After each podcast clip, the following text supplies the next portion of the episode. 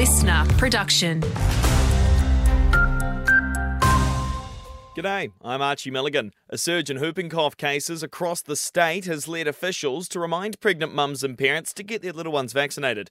According to the Health Minister, there's been 317 cases of whooping cough recorded in Queensland, four times the year to date average since 2018.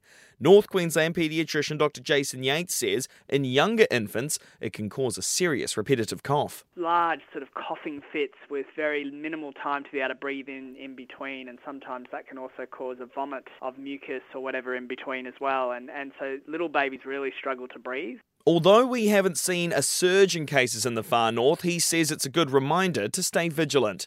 The Australian Nursing and Midwifery Federation's welcoming the introduction of the Right to Disconnect law, allowing workers to ignore communication from bosses after hours. Secretary Annie Butler says in the far north, their members don't get time to rest and deserve their days off. They really need to be able to have the time when they're on their days off unless it's an absolute emergency, to just be able to let go, recover, rest, and be able to go back to work again when they're due. It seems Swifties in Queensland are taking advantage of air travel. As Bonza CEO Tim Jordan explains, Tickets for their flights to Melbourne are selling fast in the lead up to Taylor Swift's MCG concerts. In certain locations, we are now sold out or very, very close to it on those flights into Melbourne for the concerts, such as from Mildura and uh, Rockhampton, Bundaberg, and others. Seats are in very, very scarce supply. And despite the cost of living affecting the flower industry, Flower Central's Mick Sawyer says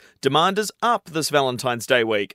Natives are very popular this year as well. Being with the heat, they last a lot longer. They are popular. Everybody likes to buy them for the longevity. Mick reckons while more people are buying, they're spending less.